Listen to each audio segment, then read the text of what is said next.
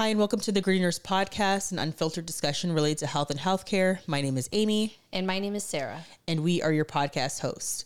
So today we are actually going to be talking a little bit about IENs. It's a, such a hugely important topic and it's really topical right now. And not only are we going to talk about IENs, which I should say it's internationally educated nurses, we are also going to talk about agency nurses because there's been some news spreading around, lots of words, hurt feelings, but we need to start putting things into perspective. And that's what we're going to do today. So, Sara, can you please put things into perspective?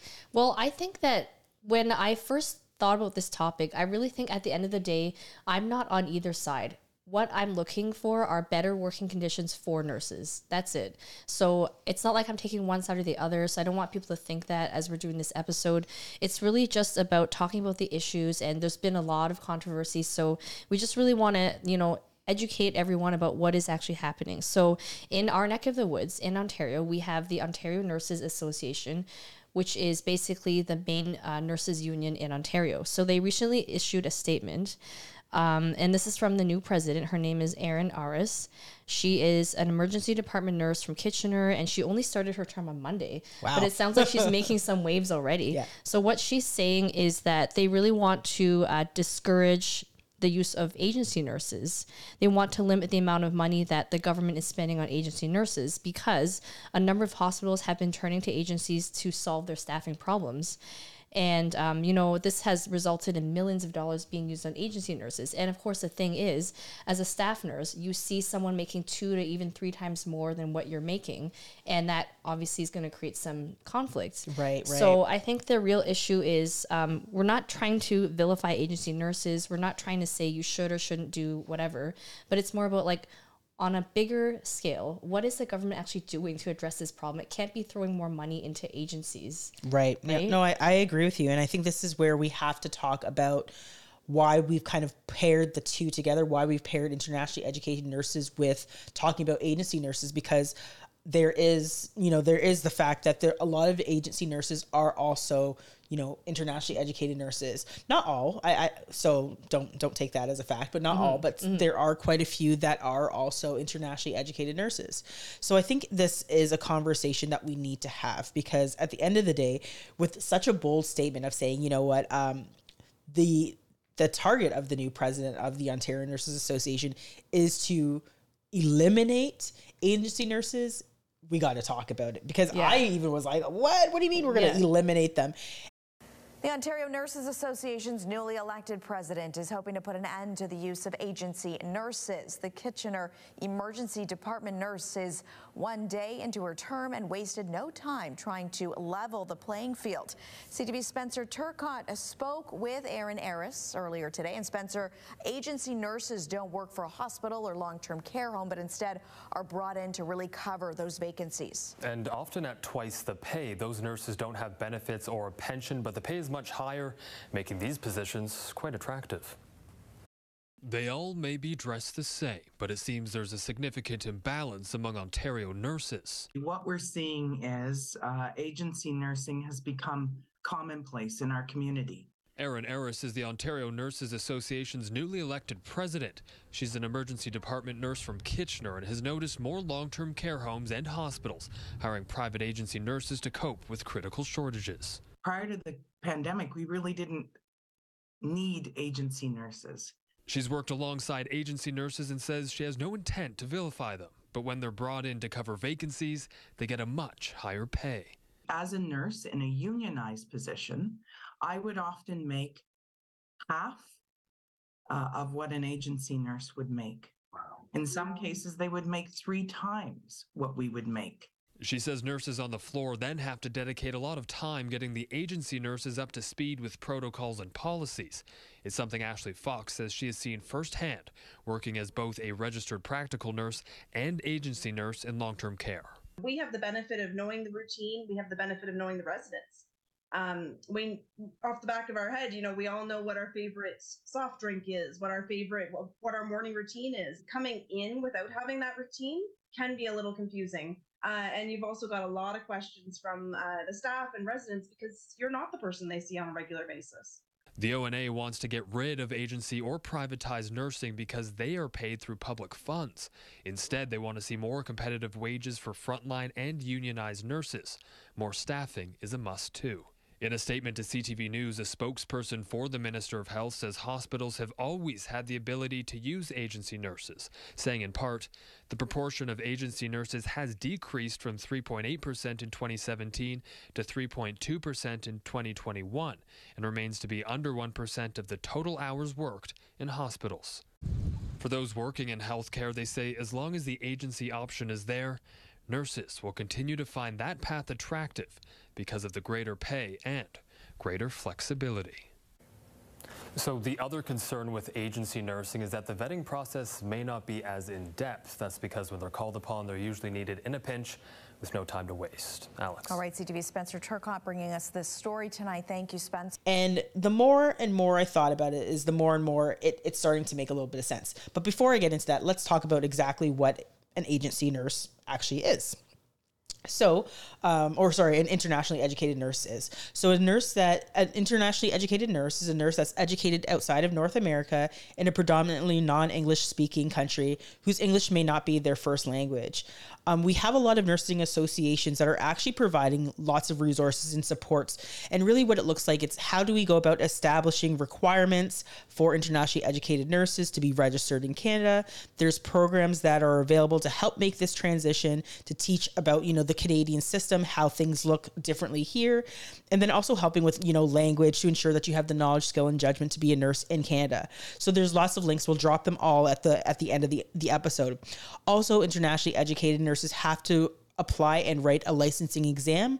And after they write a licensing exam, the College of Nurses in Ontario or wherever they're writing um, will they have to do this multiple choice exam. And once they actually complete that and they pass it, they are nurses that are able to practice here within Canada. So again, I think that's a really important part where we should be saying, you know, once an internationally educated nurse passes all the certifications, mm-hmm. they're ready to practice. Right. And I think that the process has looked very different over the years where uh, I used to work with a lot of IENs, and you know they came from countries like the Philippines. They came from um, like all over the world, really. And you know, I think the the process, the way that it looks now, it's very long. It's very arduous. There's a lot of bureaucracy. I have spoken to nurses who have been trying for more than five years actually to get licensed. And meanwhile, they're working at places like Tim Hortons, they're working at minimum wage jobs we are losing the skills that they have and they're getting discouraged and a lot of them give up along the way because it's just too hard and it shouldn't be that way at the same time we're dealing with major staffing crises where we can't attract or retain nurses and there are a huge pool of nurses that are just sitting there ready to work um, and I know that there have been some initiatives. I do think that there needs to be more put into place, and I think we should discuss, you know, what that looks like, but also what the pros and cons are to being an agency nurse. I think not everybody knows what that looks like. Well, I think mm. that's the conversation. So, do you want to talk about a little bit more about what an agency nurse actually is? So, I think when you think about staffing, right, when you think about the hospital, there are nurses that are full time, part time, and casual, but they actually work for the hospital, right? Right, right. Um, obviously, when there are sick calls or shortages, you're going to be using some of your part time and your casual staff. But what happens when they're not able to work? Right. Then agency used to be kind of the last resort. Like I remember on very few occasions in um, postpartum we had agency nurses and i don't blame them for feeling uncomfortable i had worked with one once who'd never even cared for a baby before wow that's crazy! and crazy. so we're like oh, okay oh, you just take care of the mom make sure right, she's right. fine we'll do the baby care like we don't want to put you in undue stress or you know have anything go wrong so that used to be the way it was right but obviously during the pandemic there were just a lot of provisions put into place I believe the government gave emergency funding to organizations to yes, use yes. agencies. And a lot of nurses were actually leaving their jobs to work at agencies because why not? The money's better. Right. The flexibility is better. So I think when I really think about the draws to being an agency nurse, it's number one, the money, and number two, the flexibility. So, um, for example, single moms might want to be agency nurses because they don't have childcare. Right. Um, or maybe someone who just wants to make that extra money who's not looking for benefits or a pension might be drawn to that. Um, I do see a lot of negatives though. Like, I think if you really think about what some of the negatives are for a staff nurse. Uh, I have heard of them having much harder assignments. Yep. So they kind of get the crappy assignments that nobody wants, similar to a travel nurse. Uh, you don't really have a home base. So you could be working at up to 20 different hospitals. I mean, obviously, you can choose, you can pick and choose, but sometimes you just have to take what you're given. right, right, right. Um, outrageously hourly rates that organization are are billed from the agency. So upwards of a hundred dollars an hour. That certainly doesn't all go to the nurse. A lot of that goes to the agency and there actually are not very many uh, regulations on agencies. Um, I also think, like like you said, IENs are particularly vulnerable because they really don't have a lot of flexibility or stability in the type of work that they choose, and ultimately, this comes out of our taxpayer dollars. Right. Right. So it's not that this money is coming out of nowhere. It actually comes from people paying taxes, and I guess ultimately it creates a divide between hospital agency nurses. And, I feel like nurses, yeah. and I feel like there's so much divide in nursing already. This is just creating a further divide. So, really, it's just about addressing the root cause of this issue. How did we get to a place where we're using so much agency and we can't seem to attract or retain nurses to work at the actual organizations? Well, this is where I'd say like you're hitting the nail on the head, right? I mean, there's a lot of different issues, and I think this is where I like to say, you know, like hate hate the game, not the player, right? I think this is where we need to look at why are these things being allowed to continue? Like, why are there? Why in the first place are there private agencies? Why are hospitals chronically understaffing? You know, full time nurses. I I think back to even my career, I didn't really have very many full time roles. Like most of my roles were part time. And that's not because I didn't want to work in a full time capacity, it's because there just weren't enough spots.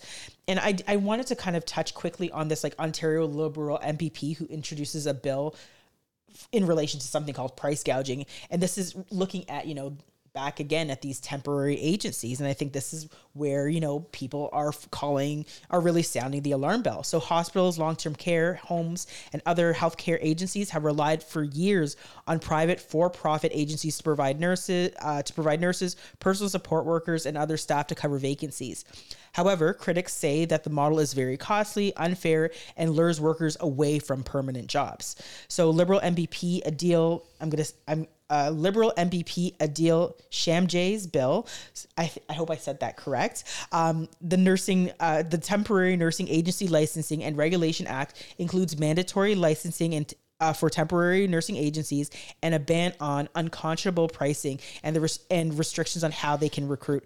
I think this is a hugely important conversation because again, we're looking at seeing upwards of like 25,000 vacancies of nursing positions in Canada. But again, who is paying for it? So it's coming off of the hospital's bottom line and this is where like my mind starts to turn because again yeah you might be if you're a staff nurse you're making your $40 or $46 an hour and i think that's that's a nurse who's probably worked for like five plus years or whatever the is case may be this is a right? registered nurse's uh, salary, not So- registered practical. Nurse even. percent. Yeah. So they would be making whatever it is, and an IN might come in making 20 30 dollars more, sometimes higher. And who's paying for that? Well, the hospital's paying for that.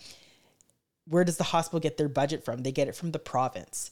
So if you know, I saw I saw an article where it says like the like this practice can actually bankrupt healthcare if you're spending up to 550% more on on these in this area it's hugely problematic uh, so i did see an article that was written like during the fiscal year that ended in 2021 UHN spent about $776,000 on agency nursing. And that should be money that really is going towards, you know, paying nurses who are working the staff. They should be hiring full-time staff to be doing that. But because we're in this particular crunch where, you know, um, nurses are not being respected, Bill 124, all of these various different things, it is causing this for-profit model to actually, you know, make money off of the backs of nurses. So this is where I say like I see people saying, you know, it's agency nurses, it's agency nurses. No, it's the agency. Right, Like that's right. what we should be focusing on. The agency that's creating th- this profit disparity. Right. And I guess any reasonable person listening might be like, well, if that's the case, why are we paying two to three times more for agency nurses? Why shouldn't we put more money into hiring actual staff? Right. That is a really great question. I would love the answer to as well. And if you think about budgets, right, it's very uh, complicated. So, like, everything that a hospital pays for has to come out of a certain budget line. Right, right. So obviously there isn't enough money for whatever reason to hire more permanent staff, more full time staff. Um, again, this goes back to the funding model and where they actually get their money from. Right. And that goes back to government decisions. So if the government is putting more resources into private sector, then that's what's going to happen. And we've already talked about the slippery slope that is happening, right? Right. With the privatis- privatization of healthcare. Well, this is exactly what's happening, but I don't think people realize until they get to a hospital and there aren't enough nurses, or there are nurses who um, are not quite sure how the unit functions. Right. So one of the articles I read as well is not only are agency staff being paid more, the existing staff are expected to train them. Hmm. Right. Yeah. And how long is that person going to be on the unit? Like, how many shifts are they actually going to be working for? And then additional responsibility placed on the staff that chose to stay for someone that's going to just make double for having the same skill that they have. Right. Yeah. I mean, I think this is where it's really important for us to talk about some of those some of the arguments that we are hearing. So I think you you kind of already touched on the whole issue of like pay inequity, right? So we do see the disparity between the fact that, you know, staff nurses don't make as much as agency nurses. So my first thought is, well, why do we ensure that we pay staff nurses so they want to be in these roles that we don't have, you know, the price gouging of agency nurses. It's creating that opportunity for nurses to be like, you know what, this organization doesn't respect me, so why would I actually go work for them?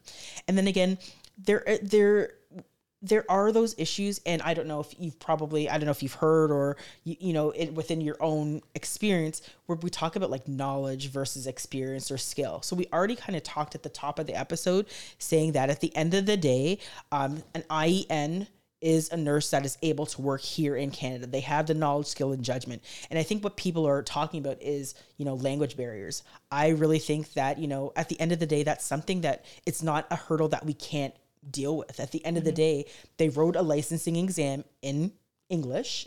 They did their they have to do OSCE, so that's the other piece of it. They have to also, you know, do actually like you know verbalize what they need to do. So i just feel like that's not an excuse anymore. Don't don't say that you know these people don't have the knowledge skill and judgment. They passed the exam. They do.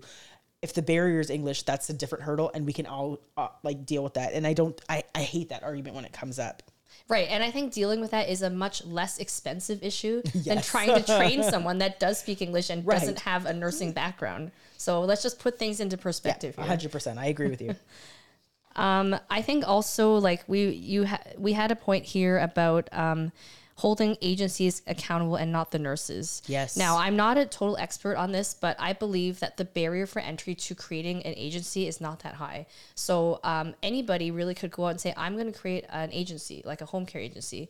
I'm going to start hiring staff. I can bill whatever I want to the organizations, and they're going to pay because they're desperate. Yeah. So there needs to be some form of regulation because who's to say that I couldn't go to this hospital and say that I'm going to charge you $200 an hour. I'm going to pay my staff maybe 40 to $50 and I'm going to pocket the rest. You're 100% right. Like, I mean, I think there is actually no oversight. I remember actually doing some reading. I looked at the Ontario um, Health Coalition's website, and they said there is very little public information about how much is being spent on agency staff, and most of it is really anecdotal. So, like, it was probably our first little glimpse to hearing, you know, like UHN saying that they're spending almost upwards of a million dollars on agency nurses. But again, like we don't know. I would love to know how much hospitals just in general are spending on on agency nurses. And then not even just that piece, but how much profit are these agencies actually taking away, right? I mm-hmm. think that they they're for profit. They're making money. And you know, there's there's the talks of like Mike Harris and these various different people who are a part of some of these agencies. And again, I think it's just we need to have regulation. We need to have oversight. We need to have accountability. And until those structures are put in place, then we're going to continue to see the slippery slope of, you know, nurses moving into agency roles and seeing this contention, which is really problematic to me. I think that we shouldn't be fighting agency nurses per se, but we should be fighting the system that creates the need for agency nurses. And the agency nurses are I've I've spoken personally to nurses who have and even uh, personal support workers or PSWs who have worked for agencies and told me that they didn't get paid. They worked their hours, they just didn't get paid. That's they're so they're chasing up. them down to get paid. And someone reached out to me saying, "This is what happened to my friend. Um, what am I?" How can I help this person? And this person has already gone to the labor board and started that process, but it takes so long and it's so cumbersome that I don't know I don't know if there could be more support out there for people that just aren't getting paid.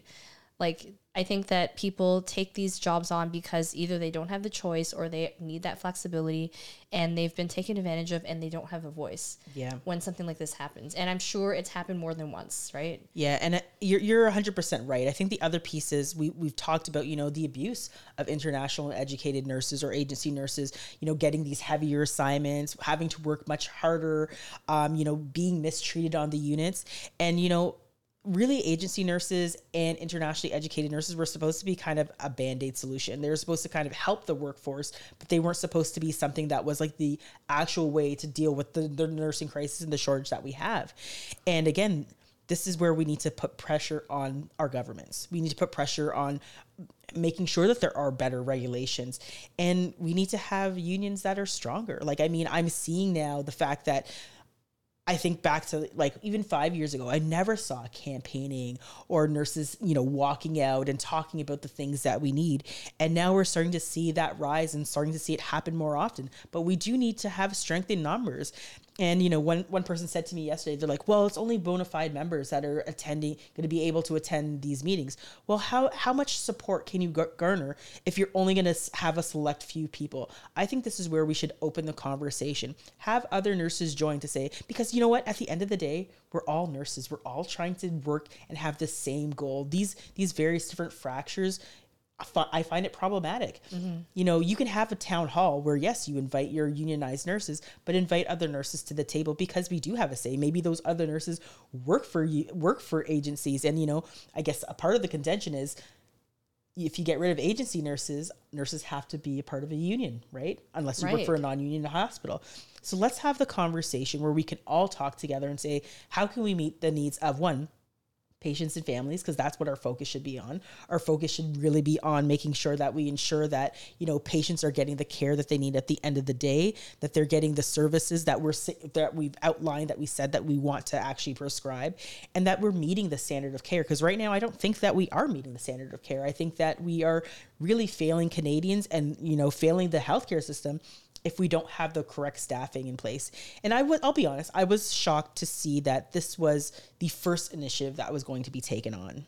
Yeah, and you know, just going back to the pay, I can't I can't finish this episode out without mentioning the fact that the BC nurses just negotiated a 13% pay raise. Sara, don't. This is going to be another episode in itself, but I just want to just bring that to everyone's attention that unions can make a difference, right? So this is an example of effective bargaining, I would say Yep. from the BC uh, Nurses Union, and really the fact that they already have staffing uh, ratio legislation. I think they're way ahead of the game. I would love to see other uh, provinces come on board. Um, so, congrats to you nurses out in BC. Um, I think that we just need to continue to advocate for what's right. And the fact is, we have so many band aid solutions. Um, and we label people and put them in so many boxes, but we're still not really achieving what we all want to do, which is really just high quality patient care, making sure people don't fall through the cracks, making sure that people aren't waiting and dying in emergency rooms. Yep. Or, you know, making care accessible to those that need it the most. Yeah. I mean, I think that should be our that should be what we have as an end sight and goal always. It's always about patient safety and not compromising that. And I think that through this entire pandemic and you know as it's becoming more endemic that we have sacrificed patient safety. We have compromised patient better patient outcomes. And that's because you know, as much as we are trying to have that conversation, as much as nurses are raising and sounding the alarm bell, the change isn't happening nearly fast enough. And this is why I, I continue to beg for for nurses to kind of come together to have these conversations.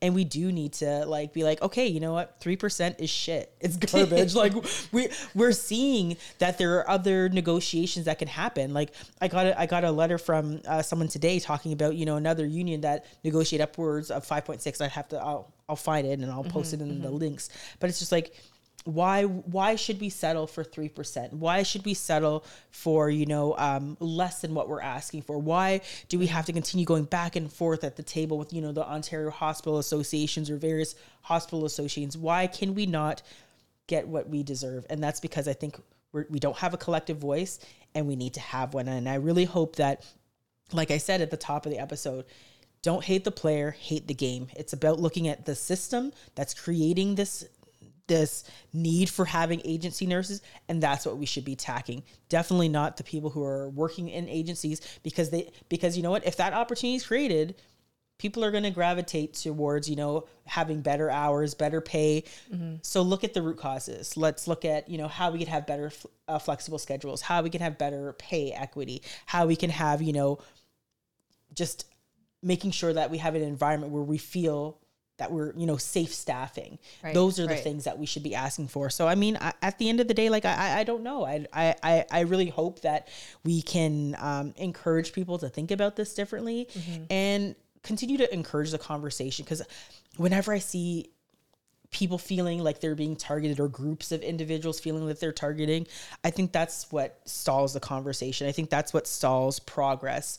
And um again we've been in this climate where there's so much fractures and people are feeling tense. Think about consciously how you word things how you go about and saying things even if even if the situation is that yes we need to you know remove agencies from the equation. It's not the agency nurses it's the agency. So i hope that you know through this episode we can shed some light shed some perspective and you know continue the conversation forward Absolutely. And I think that just us seeing other success stories is really inspiring. And it makes me think that we can do it here too. yeah we need to put the incentives in the right place i think that's kind of what we're saying incentivize the right thing and you'll have the nurses in the right environment that they should be in Absolutely. And we would love to hear from anyone listening or watching if you have any uh, stories about unions or agencies or even your experience being an internationally educated nurse. We'd love to hear from you. Um, so I just wanted to thank everyone for listening to the Gritty Nurse podcast. If you like what you're hearing, make sure you hit the subscribe button, like, and leave us a review. And remember, we all have a little grit to give. A hundred percent thanks so much for listening